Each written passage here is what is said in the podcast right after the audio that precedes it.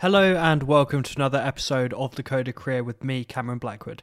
Today's guest is Kent C. Dodds. Now, if you've been around the web development industry for a while, chances are you will have come across Kent's work at some point.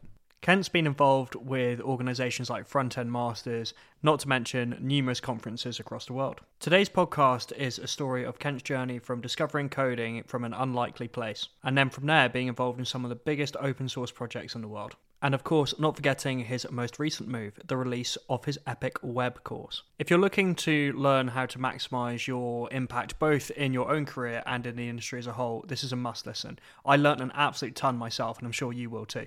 If this is your first time listening, welcome, and don't forget to join our Discord, the link's in the description. But without further ado, here is my conversation with Kent C. Dodds. Hey Kent, thanks so much for joining me. How are you doing? I'm doing great. How are you? Yeah, I'm I'm doing well. Uh, as I as I was just saying before the recording started, um, it is it is bonfire night season, which for people if aren't familiar, uh, that's where we all let off fireworks in the UK. So apologies to the listeners if there's any uh, if there's any loud noises uh, in the background of the uh, of this recording. So. Um, obviously, I'm very familiar with yourself, Kent, because you're one of the biggest uh, ways that I actually got into software engineering. Um, but for people who aren't familiar with you, do you want to say a little bit about who you are and what, what you do? Sure. Yeah. So, uh, yeah, thank you so much for having me on here. I'm, I'm glad that um, what I've done was helpful to you. Um, so I have been uh, in involved in software for over a decade. I graduated with a degree in uh, a master's degree in information systems in uh, 2014, and um, I emphasized my education on web development. Um, and so, yeah, it's been. Uh, uh, I started um, working. I, I, like to say that I um, I've been in web development officially since the first time I ever got paid to do uh, web development stuff, which was around like 2013. Uh, so it's been uh, well 2012 ish. Uh, so yeah, it's been about uh, over a decade now. Um, and so uh, yeah, I, I worked at a number of companies and eventually found my uh, myself uh, spending a lot of time uh, teaching on the side. So I would do conferences and meetups, and and then I started doing courses and workshops. And I found uh, that uh, if I when I created testingjavascript.com, um, where I teach about JavaScript or testing JavaScript, um, I was able to earn um, enough to uh, satisfy uh, my family's needs. And so I didn't have to work after hours doing that stuff. And instead, I could do that full time. And so I went full time uh, teacher in, I think, 2019. Um, and uh, yeah, uh, I've been, uh, I took a little break as one of the co founders of Remix for about 10 months. and so back in last August, I left Remix to start up with Epic Web Dev. Um, and uh, yeah, between testing JavaScript and Epic Web, there was also Epic React uh, that I created as well. And so yeah, Epic Web is what I'm working on right now. So you're basically you're a very very very busy guy. I can get busy, yeah. I, I'm I'm kind of busy. and so you, you said you've been in the industry for like a little bit a little bit over a decade now. What was it that inspired you to originally get into the world of technology? Was it something that's always been there? Yeah, so um, when I was a, a teenager, um, I had a friend who uh, was into developing software. He he wrote a server in C, and I was like, I don't even know what that means. Uh, and he tried to explain it to me, and I just I couldn't get it. He was like, "Here's what it." He was trying to teach me uh, programming and data types, and so he's like, "This is what a number is, and here's what a, a boolean is." And so I was like, okay, I guess I kind of make that makes sense.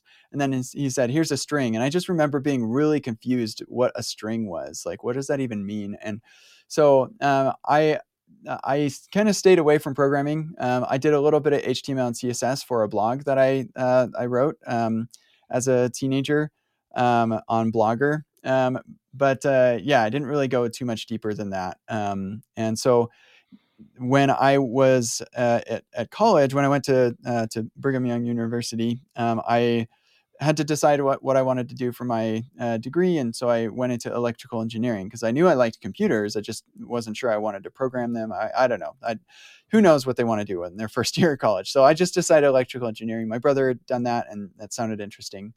Uh, I ended up taking two programming classes and did not do uh, like I, I, didn't enjoy them. I did well. I did, I did just fine. Um, uh, but I had to spend a lot of time working on that. And uh, I I just didn't see the practicality of it. Um, and so I just said, uh, maybe this isn't for me. I'll find something else. I, I went on a two year mission for my church, and when I came back, um, I realized, okay, so an engineering degree isn't going to work for me because I'm really bad at math, and that's just not going to work. Um, and I, it, it, took me that long to realize I was bad at math because I always thought I was pretty good at math. But actually, in high school, um, I, I had my regular cal- calculus class, um, but then I uh, somehow I ended up with one less class than all of my peers, and so during that period, I actually would take it uh, or go to the calculus class again. So I actually went to calculus twice. Oh. Um, and I still like I still thought I was good at math, but I needed that extra help. I don't know. So I got home from my mission and I realized, okay, I'm really bad at math. Turns out, and so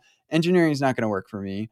Uh, I bounced around a couple other ideas and ended up in uh, taking some accounting classes. I thought, oh, okay, I'll get in the business school. I'll be an accountant like my dad. Um, the first class uh, was was fine, and so I thought, okay, this will work out. The second class was just awful. I hated it so much. But in take getting into the business school, I had to take an information systems class, and that was where I realized, oh, okay, so I can I can have practical application of my my technology skills uh, in a business environment, and that was interesting. So I got into the information systems program instead. Um, and then I, I, got a part time job where I was supposed to um, just do a bunch of monkey work. Like it was just clicking buttons and, and you know, lots of um, SEO related stuff. I was uh, ripping DVDs and uploading them to YouTube and just tons and tons of that sort of, you know, clicking UIs all the, all the time.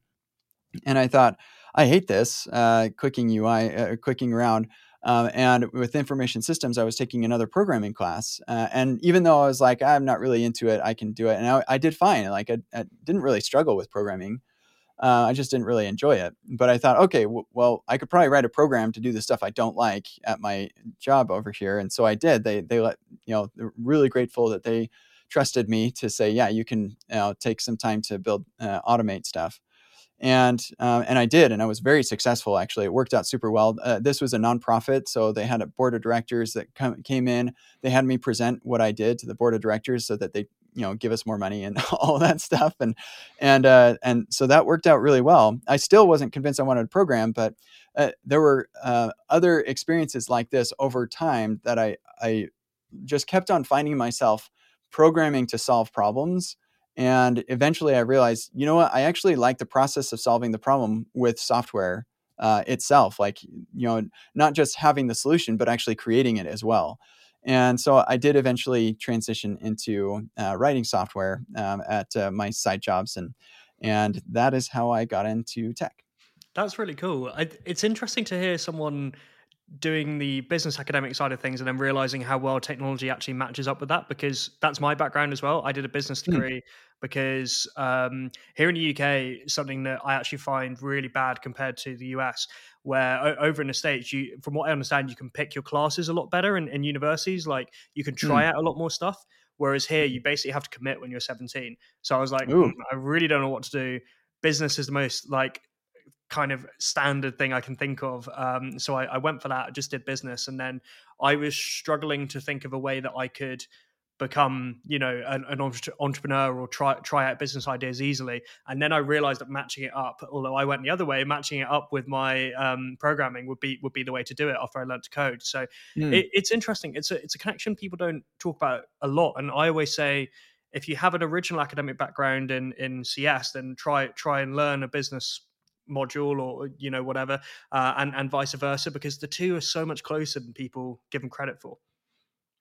Absolutely and i, I think that you can be the best developer in the world but if you're not building the, something that is a solution to uh, real people's problems then um, you're not really um, uh, able, you're not reaching your full potential of impact. Um, you may be having fun and everything and um, but uh, where where people really get a huge uh, amount of impact is where they're solving real people's problems. Uh, some people get away with it because they're building developer tools or something like that. So they're like solving their own problems, and those problems happen to solve the problems of other people. Um, but uh, but yeah, I think for most of us, we're solving problems of you know regular people in the world. And I think uh, having a, a, solid understanding of uh, the business side of whatever it is you're doing is going to make you more effective at solving those problems how do you recommend people find those problems to solve? Because that's probably the most common question I get. I open up my LinkedIn inbox and everyone's saying, you give good advice around like project based stuff, but you never actually say specifically how can I find these ideas because I can't find these unique ideas. How, how, how would you uh, how would you respond to someone with that question? Uh, yeah, you know that that is a, a really great question. Um, as an entrepreneur myself, um, the problem that I solve is um, helping people uh, accomplish their goals as software developers, and so I'm very um, uh, very tuned into that world because I, I, am a software developer. So I am sort of solving, uh, you know, my own problem in, in some ways, I suppose. Um, but uh, I, I, think that it um, you need to. Uh, it, it, would be a mistake to try solve try to solve a problem that you do not understand, and so you need to expose yourself enough to the rest of the world uh, or to things that you find interesting to understand the problems that those people face. Um, and so yeah you uh it's it's a difficult question to answer honestly um, how do you find the the problem because the the fact is that uh, let's say that you have this dream of solving a billion dollar problem um, if it was obvious then somebody else would do it. Uh, and so it's by by definition it's not going to be an obvious thing um, that uh, like this problem is a billion dollars that you can develop a billion dollar solution for this thing. Um, so yeah i would say uh, if uh, try a lot of things i guess um, i don't know uh, i i'm probably not the person to answer this question because while i do have a very successful business uh, it's a like a niche thing and and that's maybe that's the uh, the answer is like find something niche that uh, you can as long as you stay small um, you know, it, you don't have to be a billion dollar business to find great success. I'm not a billion dollar business, um, but I, I, still feel very successful in what I what I do, and so um, yeah, maybe it's okay to uh, not shoot for the moon um, uh, with uh, your first idea. So yeah, I, I definitely agree with that, and like I think the indie hacker movement in general has become so popular over the last couple of years where people are seeing these niches that they can hit really hard. And if you have a unique value add in your niche, I mean, particularly in the context of people that maybe are career switching, um, they can think about what do they know about their previous career that maybe mm. the average software engineer doesn't, and then they can they can build on that. But even if you're listening to this and you've done a CS degree and you've gone all through the conventional route, there's still probably some kind of hobby or interest that you have um, that that you're interested in. Like, for example, I'm I'm always boring the listeners talking about um, talking about my escapades on the rugby pitch, and you know, there's only uh, only a few software engineers that play rugby, right? But I can mm. make something related to that niche, like it's something very specific to me. And also, even if you're not trying to build a business off it, I think that still looks really good on your portfolio when you're applying for job one or job two, where the competition is going to be much tougher. Mm-hmm, absolutely. Um, I think uh, for better or worse, a lot of people, when they get an application from uh, from somebody, they're going to be looking at your GitHub profile and they're going to look at like what have you done, um, because uh, the fact is that we're really bad at evaluating uh, whether somebody ha- uh, can solve problems that we have uh, at our company, you know, from a software developer perspective. So. Um, having a portfolio of stuff where you can show I built this thing and it had this impact uh, can be really helpful uh, as well. So, uh, yeah, you don't you don't have to make money doing the thing uh, that uh, um, or the solving the problem that you're uh, trying to solve. You can like for rugby, you can say, well, like these you know recreational rugby teams they're you know they're not professionals. They they go home and, with their families and stuff. So i'm going to just build some software to make it easier for them to coordinate when they're going to practice um, or you know when the their uh, matches are and all that stuff. So yeah, like you can throw together something simple that uh, maybe people wouldn't pay for, but they don't have to pay for it for it to be valuable f- to your learning and your portfolio. Yeah, exactly. Because it doesn't have to be the sort of thing where you are making tons of money from it. If it's something that's genuinely commercially useful for an end user, be that a business or, or an individual, like the the recruiter um, at the company is going to be so much more impressed by it compared to you know the standard standard portfolio stuff people have, like you know your, your calculators, the uh, random quote generator, which definitely have their place, particularly while you're still learning. Um, like, it's still still great. But uh, so my background originally was a, was a technical recruiter after university, and you know I would just see the same. Uh, the same portfolios over and over again to the point where I couldn't even be sure if the person had copied the repo or not. oh man, that was the problem. Um, so that that's that that's where the differentiation is is so important because to be blunt like they know you haven't just ripped it off from somewhere. If, if you can say you know I, am really interested in um trying to think of a example here i'm really interested in space so i've i made an interactive website that shows you the night sky and you can look at the constellations by clicking on them and stuff like that. Like that's going to be way like more specific to you compared to you know your um you know the standard the standard ones that everyone has uh mm-hmm. like like the tic-tac-toe and, and and things like that Mm-hmm, absolutely. And would you say, kind of on a similar vein to that, you've obviously been involved with teaching kind of on mass via um, via your classes, um, but then also as well interacting with a lot of devs uh, who are trying to upskill um, via Twitter and, and, and other places. Would you say there's like a trend that the average web developer in 2023, uh, what what could they do to kind of improve their career, trying to trying to get from junior to mid and mid to senior? Um yeah. So, like, what what are the the activities they can um, take part in to to upskill? Yeah, so so the activities like what sort of thing can make them stand out, or is there any key Mm, aspects of web development that they're maybe missing out on that would make them mm. look really great? Yeah. So from um, like there there are two aspects to this. There's there's some things that you can do to make you technically better, um, which is an input into your attractiveness as like a a promotion prospect or or you know a hiring prospect. So there's there's the technical uh, skill, but then there's also the perception, um, which is an important aspect of getting a promotion or uh, getting a job as well.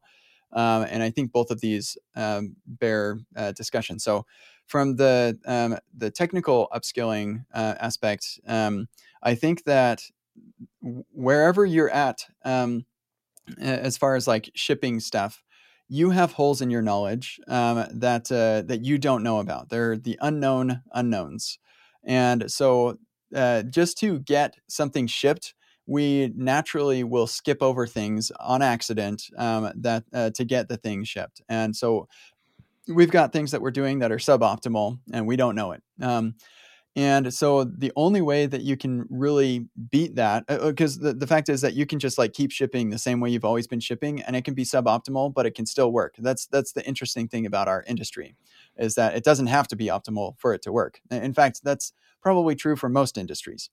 Um, and so the only way to break out of that uh, problem and be able to, you know, like the, the way that you're shipping is uh, being suboptimal means that you're working slower or you you have to deal with bugs and like so you want to get out of that. You want to be able to figure out what are those gaps in my knowledge and the only way to get out of that is to to hunker down and learn some of the fundamentals.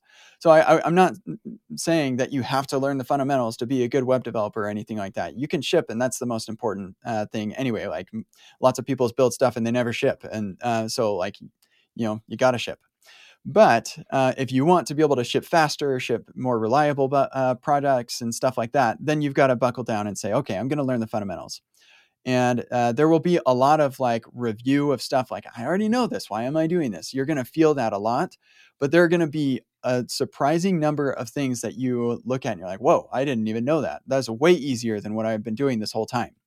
And so uh, that's what i would say from the technical perspective like take whatever layer you're at and go down one layer below that. So if you're like, I'm a React developer and I'm, you know, shipping React apps, React is built on top of the web platform. So go down one level deeper into, okay, now I'm working with the DOM APIs and now I'm working with the, the HTTP, like I'm making fetch requests myself. I'm not going to use React Query or what, well, React Query, you're making fetch requests, but like you, you get what I mean. Like you just work one layer deeper from where you're at right now and, and uh, that is what is going to take you to the next level uh, so it, it's kind of it feels backwards. You're like oh i'm working at this level of abstraction i'm going to go a higher level of abstraction. No that's not what you do you go a lower level of abstraction and eventually maybe you're you're all the way down to you know zeros and ones. I, I don't know if you really want to go that nuts on that. I i am not interested in that personally but so that's the technical aspect. The perception aspect is almost just as important. Um, the the technical aspect is what uh, lets you deliver what you promise you can deliver but the um, the perceptive aspect of this um, allows you to be noticed by people who can give you these opportunities to deliver in the first place and so it is really important that as you're developing these technical skills that the people who um, can give you opportunities notice. And so if you're at a company um, then make sure that people notice the, the things that you're working on. You talk about it. You, when you ship something you send an email to your manager and say hey like our team did this. Like don't take other p- credit for other people's work. That would be really bad. Um, but uh, but say like this is what our team did and and like i'm really proud of this thing that i accomplished. It was really tough but I, like i did it. And like that's fine. Toot your own horn please um, write a blog post about what you did and say hey can i put this on the company blog we just released this new feature let me talk about it technically or you know can i put it on my own blog um, and uh, and then like uh, uh, another like really cool thing that doesn't actually help with people's perception of you necessarily. Well, it probably would, but uh, if somebody on your team or, or another team uh, helps you a lot, send their email, uh, uh, send their manager an email and say like, "This is what they did and they were awesome." Um, so I think that that can be really helpful. also, being in the room when big important things are being discussed and and decided. don't be um, an annoying person in the room. Like don't don't distract people with different questions that like everybody else knows but you. But uh, but be there so that people like notice. Oh yeah, they're like they're involved and and uh, maybe there's something discussed in there that they say, oh, we need to solve this problem. It's a pretty easy. Like just about anybody could do it. Uh, instead of picking you know this other person who's a peer to you and just as good as you, they're going to pick you because you're in the room. Uh, so like try to be as involved as possible, and that that will help your uh, the perception that people have of you, um, which is a really critical uh, part to all of this as well. So I people will often say it's not what you know, it's who you know. That's also not right. It's not who you know, it's who knows you and what they know about you. And so you need to be known and you need to be in in people's face in a positive way. So I actually have a blog post uh, titled uh, "Stop Being a Junior Developer," Um, and so you can uh, look that up on uh, just search "Stop Being a Junior." Probably my post will come up there. But uh, yeah, that basically comes down to uh, you are selling yourself short by not um, uh, being more um, active in your career, career development. So I'd recommend people take a look at that too. Yeah, that'll be linked to the description, and I really like that quote of "It's about who knows you." Uh, like I couldn't agree more. Like you can put in all the amazing work, but the reality of it is, is most people have the um, the kind of blinders on in terms of like they're everyone's working hard, right? We've all we've got lives outside of work. We've all we're all very busy in in the tech industry in our jobs, and you know we're just trying to get our stuff shipped. And you know we it's nice to see when a colleague of mine has done something well, and you know to be able to recognize them. So you know you've got to as you say you've got to put put yourself out there. It's great for your internal brand um, is the term i've heard used um, for it before where you know you just get recognized for what you're doing. And i totally agree about the being in the room. I can't remember which which like big tech person did this but one of the like classic huge founders um, said that when he was in his early 20s he used to go into meetings with the board and then if anyone questioned his presence he'd say oh i'm just here to here to take notes um, and then that was how he got in front of them all. Um, That's amazing. Think, yeah, it might have been Bezos or someone. It was someone huge um, who uh, who managed to get in that way. But you know, it's something to be learned from it. That that that's brilliant, actually. you know, actually, so I was on uh, the uh, PayPal's delegate to the TC39. That's the uh, committee responsible for the evolution of JavaScript language and or the specification for ECMAScript. Um, so um, as a, a, part of that, uh, note taking is very important, and um, it is very difficult to take notes. So if you are uh, like it, it's really really difficult seriously um, to take notes from uh, technical meetings like that but if you can um, like do that sort of grunt work then they will be happy to have you so um, i think that's uh, yeah that actually is a great idea in a similar vein as well, uh, something I've always done every job I've had is I volunteer to write documentation. Um, there is no quicker way to be more popular, and also as well, especially if you're more junior, it really helps you understand the code if you write the documentation. Yep, yep. I like I can I acknowledge that some people see that as kind of a menial task or like a you know small thing. Um, but uh, you can't be picky when you're getting started in the uh, career. And not only that, but like it actually is helpful. Um, it's, uh, you know, if you're not doing it, then somebody else who does have more experience and can make a bigger impact today is going to be doing that. And, um, and so it's not like, um, you know, this is something we're just shooing off to somebody uh, because they're, you know, lowly or whatever. Uh, it's actually a, a necessary thing that needs to be done. Um, and and I do appreciate uh, that uh, sometimes it is used in that way to like demean somebody or, or diminish their contributions, um, and I think that's wrong. But um, it, volunteering for it, yeah, you'll be everybody's favorite person. yeah, yeah, and imagine a world without instruction manuals. You know, documentation is very important. Mm-hmm, absolutely. certainly, I think my IKEA visits without um, without instruction manuals would be would be even more of a disaster. Yeah, I think my, my, my, girlfriend could definitely testify to that one. Um, so, speaking of the uh, developing developing skills, um, you've obviously launched Epic Web Dev, which is super exciting. So, first off, you could talk a little bit about that. But secondly, as well, what what did you choose to prioritize on the curriculum, um, and why? What why is it so important versus other concepts? Oh, okay. So, I mean, how much time we got? Uh, got all the time you need. yeah. So, Epic Web is is just. I, I want to contextualize it for everybody, just because it is it is really really big. If uh, if in your mind you're thinking right now, oh, cool, of course, that's like a Udemy thing. It is nothing like a Udemy thing. Uh, you're thinking, oh, it's like an egghead thing. No, it's nothing like an egghead thing. Nothing like a front end masters thing. It's a totally different thing from anything else you've ever seen. Period. And uh, maybe it's close to Epic React if you've gone through that before. Um, but uh, Epic Web is a um, series of self-paced workshops that I equate to um, like approaching a CS degree. Um, so like there's eventually we will have the uh, enough material on there for me to say very comfortably um, this will teach you more than you'll learn in a CS degree at a, a university. Um, that is the the ultimate goal for this.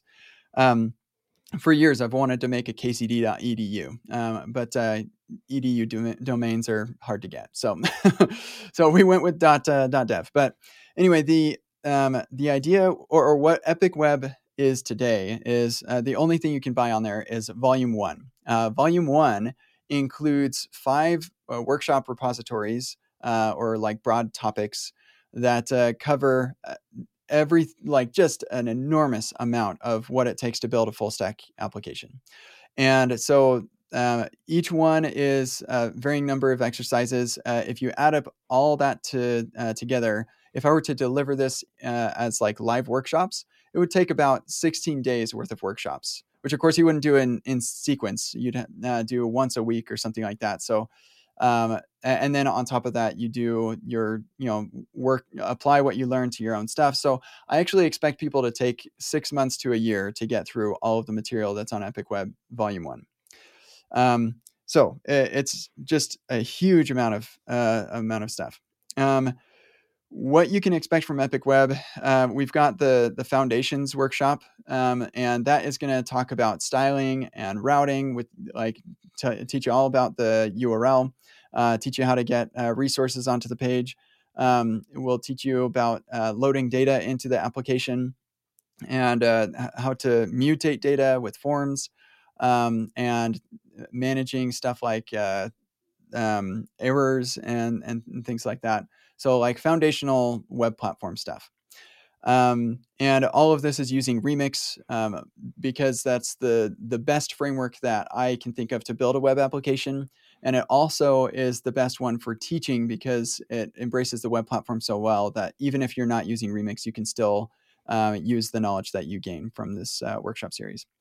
Uh, so then the the second workshop, and that that first one is about two days worth. Uh, the second one is a, about two or three days, and it is uh, web forms. Uh, so we go really deep on forms. We talk about accessibility, focus management, um, you know, basic input validation, but also uh, really complicated uh, validation with schemas and things, um, and uh, like asynchronous validation, uh, that sort of thing, file upload, um, and then complex structures. So sometimes you have um, like these set of fields that are all should be mapped to an object, but then other times you have like arrays of those fields, and so now you've got to have dynamic number of those things, and how to make that so that you it's type safe and progressively enhanced and everything.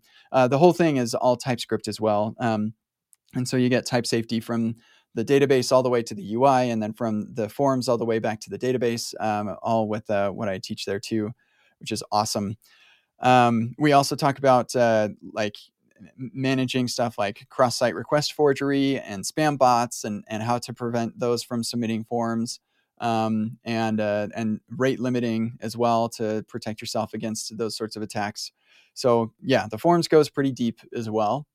Um, and then we get into data modeling. So um, most, lots of uh, engineers that uh, this is or web developers um, will just use a service and they don't want to talk about database stuff um, because they think it's really complicated and um, you know all everything that we do is complicated until you learn it and then you figure out oh okay it's actually you know i understand it now um, and so even if you end up using a service um, understanding it will make you use that service better. Um, but uh, yeah, we do not use a service. Instead, we ha- have our own SQL database. And so uh, you're going to be uh, creating a schema and uh, managing many to many and many to one and one to one relationships uh, in that database.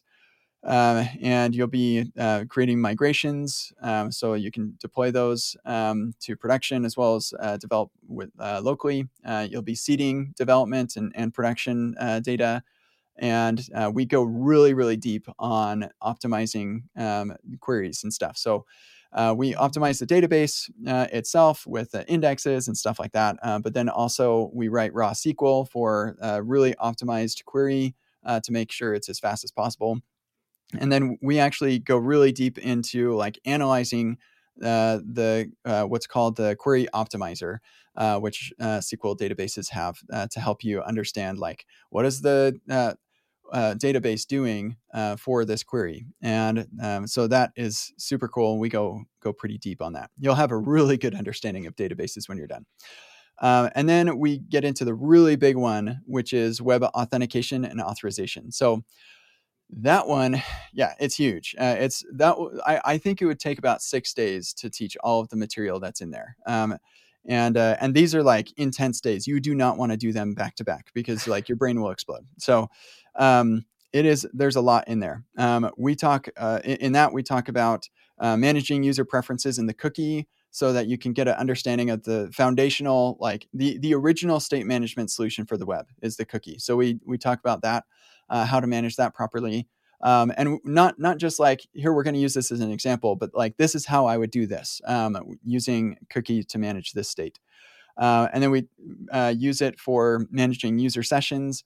Uh, we talk about um, uh, hashing passwords properly and storing them safely, and uh, where like even if you're you had a database breach, uh, your users' passwords would not be knowable. Like nobody would be able to crack those passwords, so they couldn't like use them on other sites and stuff like that. Um, and uh, uh, yeah, then we get into um, uh, managing session. Um, what's the logout or expiration? So you know, like when you click the "Remember Me" checkbox on a login form, everybody says that thing doesn't work. No, I explain how it, it works, and you'll understand it much better when you're done with this. Uh, and then the um, we talk about uh, permissions, so that uh, the authorization side of things. So you can have admin users, and they can do special things and all that. Um, and then we get into uh, verification. So verifying a user's email is what they say that it, uh, it is. Uh, verifying or allowing a user to reset their password. You know, if they forgot their password, stuff like that. Um, we interact with a, a, third party for sending emails, and we mock that out so you can do development locally and um, and then uh, on top of the verification stuff we build for verifying the emails, we actually build two-factor authentication from scratch.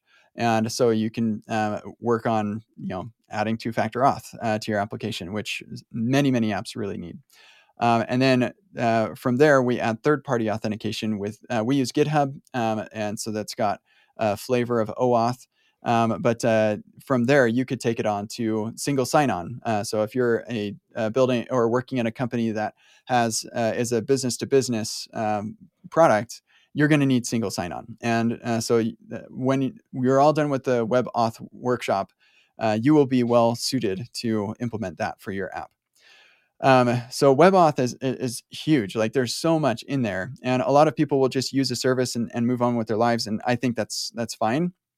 Um, but the benefit of learning it is be, you will use that service more effectively. Uh, you'll be way way better uh, using that.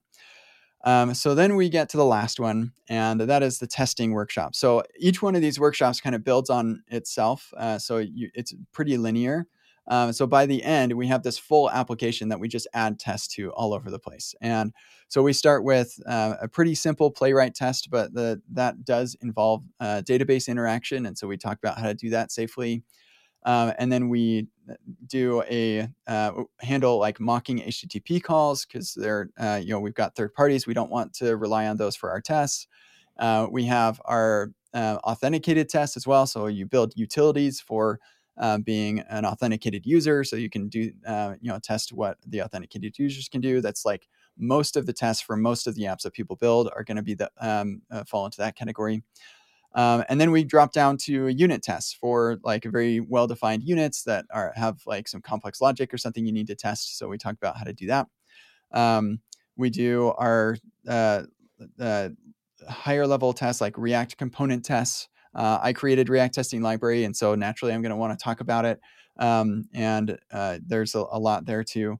Uh, then we get into um, testing like full remix routes uh, and the stuff that's involved to to make that work, and and like actually talk to a real database during your tests. Um, and we do integration level tests. We we test the endpoint um, code that responds for like when the user connects their GitHub account and so there's there are a lot of edge cases there. Like, what if the user's not logged in? Well, we got to log them in. Um, what if there's no connection there? Um, well, okay, they're they're signing up. Let's send them on, over to onboarding. What if there's no connection, but we already have a user with the same email? Well, okay, let's connect them, and then we'll send we'll log them in.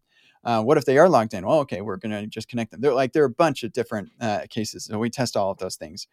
Uh, and then the the very last thing that we do is um, add um, real databases to all of our, our lower level tests. And so um, your tests are all running in, um, in parallel all at the same time. Um, and we want to keep them isolated from each other. So each process is going to get its own database. And I show you how to get that um, set up so it's really efficient and, and super fast. So um, yeah, there you go. That is, and then actually, as a bonus, I have interviews with 25 people. Um, I should count up how much uh, like the the number of hours of that, but it's probably something like uh, 17, maybe 16 hours uh, worth of conversations with experts who uh, are in the field that um, people really enjoy those too. So there you go. That's volume one of Epic Web. super com- comprehensive. Then I wonder what you'll even find in volume two um, mm. at the rate you have. Uh, yeah, so- I I actually I'm working on um, the workshops for volume two right now. Um, I think instead of releasing them all at once, like I did with Volume One, I'll probably release them over time. And um, yeah, the uh, one that I'm working on uh, right now is uh, collaborative web apps. So let's talk about like the fact that lots of apps uh, expect multiple users to be on at the same mm-hmm. time, and so we'll we'll do real time stuff and stuff like that. Uh, you know, streaming things like that, and then uh, another one is caching. Um, they're just to make your app really fast. If you're talking to third parties and you've got rate limiting and all of that stuff, it's really important to know how to cache stuff. So, um, and then also like HTTP caching and you know fundamentals of that stuff too. So, yeah, we've got um, more things coming for sure. And, and um, there's yeah lots more than that but that's as much as i'll say. That's awesome. That sounds sounds really really exciting and obviously it's all live now so the link to that of course is, is in the description. I think mm. something that you mentioned a couple of times is yes you may choose to use a service that handles a lot of the underlying technology for you. That's something that i've learned and I actually learned the hard way a little bit because um, I have a business. I, I, I, work nine to five as a standard software engineer, um, but I have a business on the side which is uh, not a dev tool or anything. It's a web platform that connects uh, graduates from university with startup jobs, be that technical or non-technical. Um, and the infrastructure for that, um, a lot of it is relying on Supabase. So uh, the authentication and the databases. And I went into that. I'm very much a front end developer, and I went into that without much knowledge of how databases or Auth even worked. Um, and I struggled with it and had quite a lot of issues at the start. And it was when I really read up and started. Actually, in the end, it took uh, it took my friend Guillaume jumping on a call with me to explain some of the uh, the SQL concepts to me. Um, mm. That was what helped me understand. So thank you, Guillaume, because he's probably listening um, to, uh, to to develop my understanding. That was really what cracked it for me, and I'm suddenly able to use it so much more effectively and efficiently. So no matter whether you choose to abstract it to a service or not, understanding these concepts are just so important. Yes, absolutely. And it's like what we were talking about earlier. Uh, wherever you are in your career, the way you level up is going a layer of abstraction down. Um, and so, you know, maybe you're at your company and you're using a service for your authentication. If you want to be um, the, you know, a step uh, ahead of everybody else, then you go down a, a layer and understand how that authentication stuff works um, and you'll be the person that people turn to when your auth needs some work or whatever. Yeah, absolutely. And having that reputation as well as being the person people turn to, as we were talking mm. about earlier, the the internal brand, that's absolutely massive. Um, yes. As it, something I wanted to ask about as well is uh, obviously you have the huge glowing sign behind you um, around it for people that are audio uh, only. It's uh, it's it's it's about remix, and obviously a lot of um, Epic uh, Epic Web is is is around remix right? So um, first off what was the experience like um, being a co-founder leading the devrel? And then also as well why should people consider using remix uh, as one of their options for building full stack uh, web applications?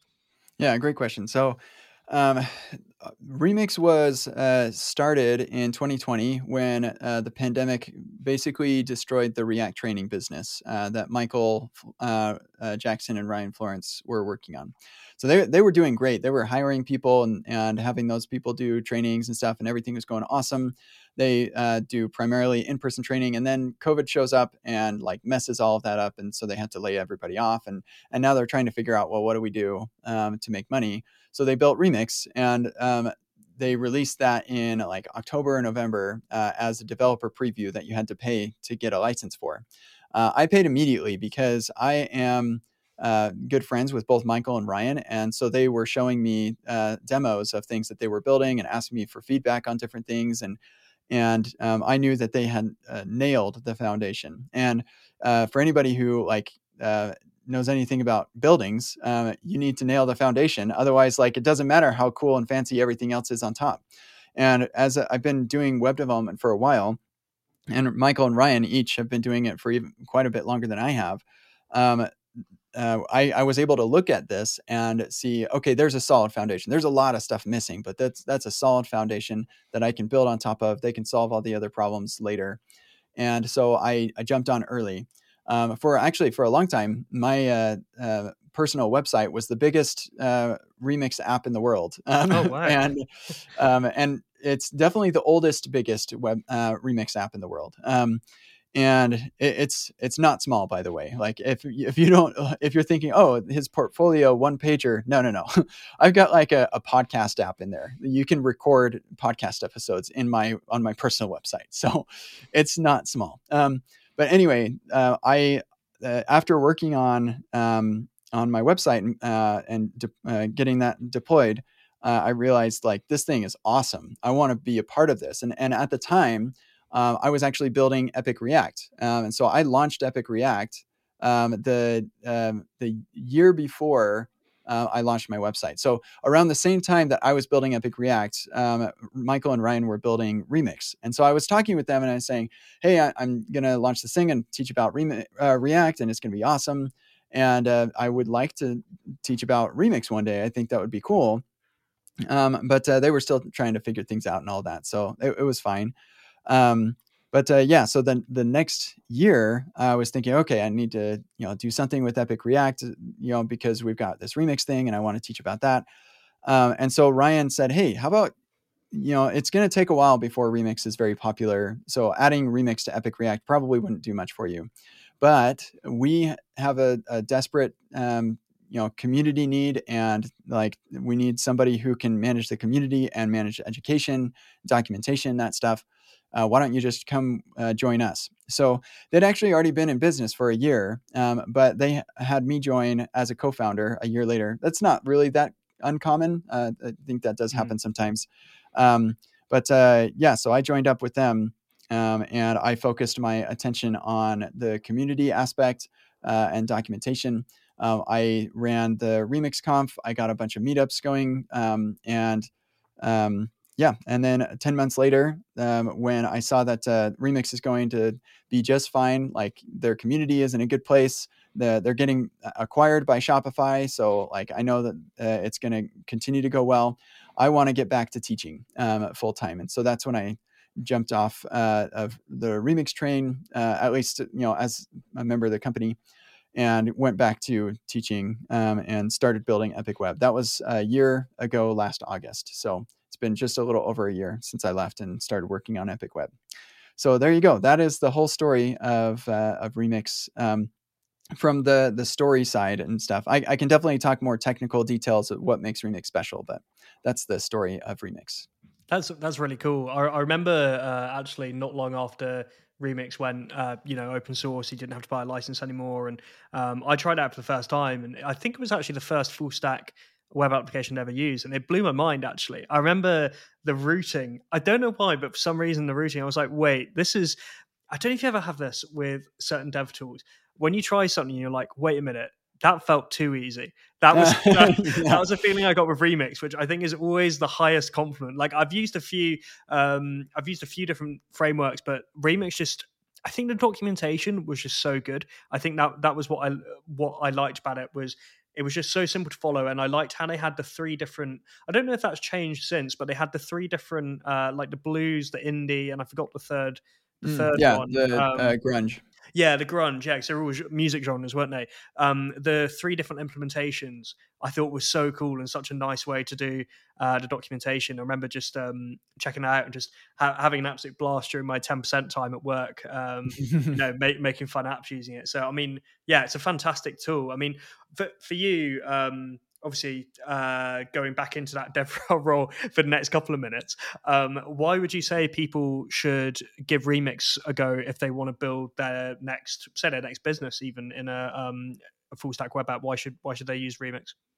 Yeah, that's a great question. Um, I I think there are um, the the fact is that whatever you choose to build your business uh, with, you'll probably work out just fine. Uh, you can use Laravel, you can use Rails, Next.js, Remix, uh, Astro, that, like any of these things will work out just fine. Um, most likely. um, the um, so like the I, I think one of the uh, challenges, um, despite that, is we all are worried about making a decision that will uh, just be the reason that the business fails or whatever, right? So it's not likely to happen, but the fact is that there is a little bit of a risk there, and so we're really uh, nervous to make this decision.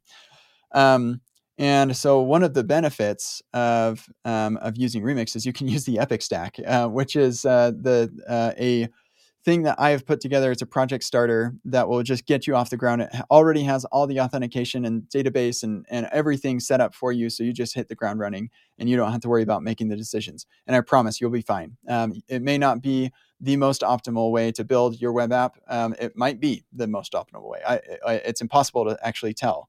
Um, but uh, so that that's one benefit to using Remix is you've got this starter that will just have everything that you need. Um, but from a technical standpoint, the um, as far as Remix versus Next.js is probably the most common uh, thing that people compare this to.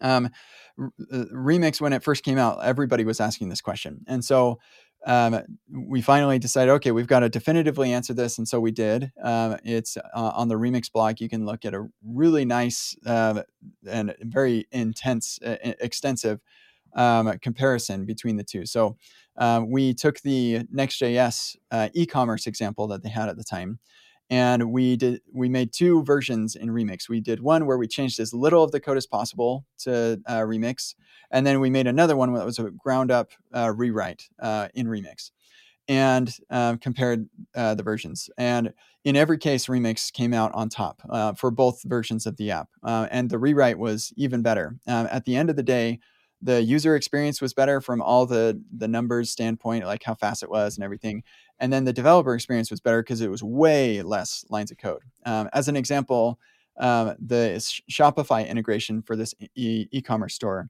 in remix um, or in uh, next.js was like 8000 lines of code and in remix it was like 600 And so, like, you know, lines of code isn't always the best tell for whether something is better or whatever, but I think it's a pretty good key indicator of developer experience. And um, and Remix has just nailed it, um, super super well. Uh, it also it is going to be a really really good framework for you to learn because uh, as you're learning Remix, you're actually just learning the web platform, and this is why uh, one of the big reasons why I uh, spent so much time, uh, or, or, why I decided to use Remix for Epic Web. Um, because I don't want to teach you how to build a full stack application with no abstractions. Like, let's do everything from scratch. Like, that would be a waste of everybody's time. I mean, it probably pretty good at educational value, but like, arguably, um, maybe a waste of time.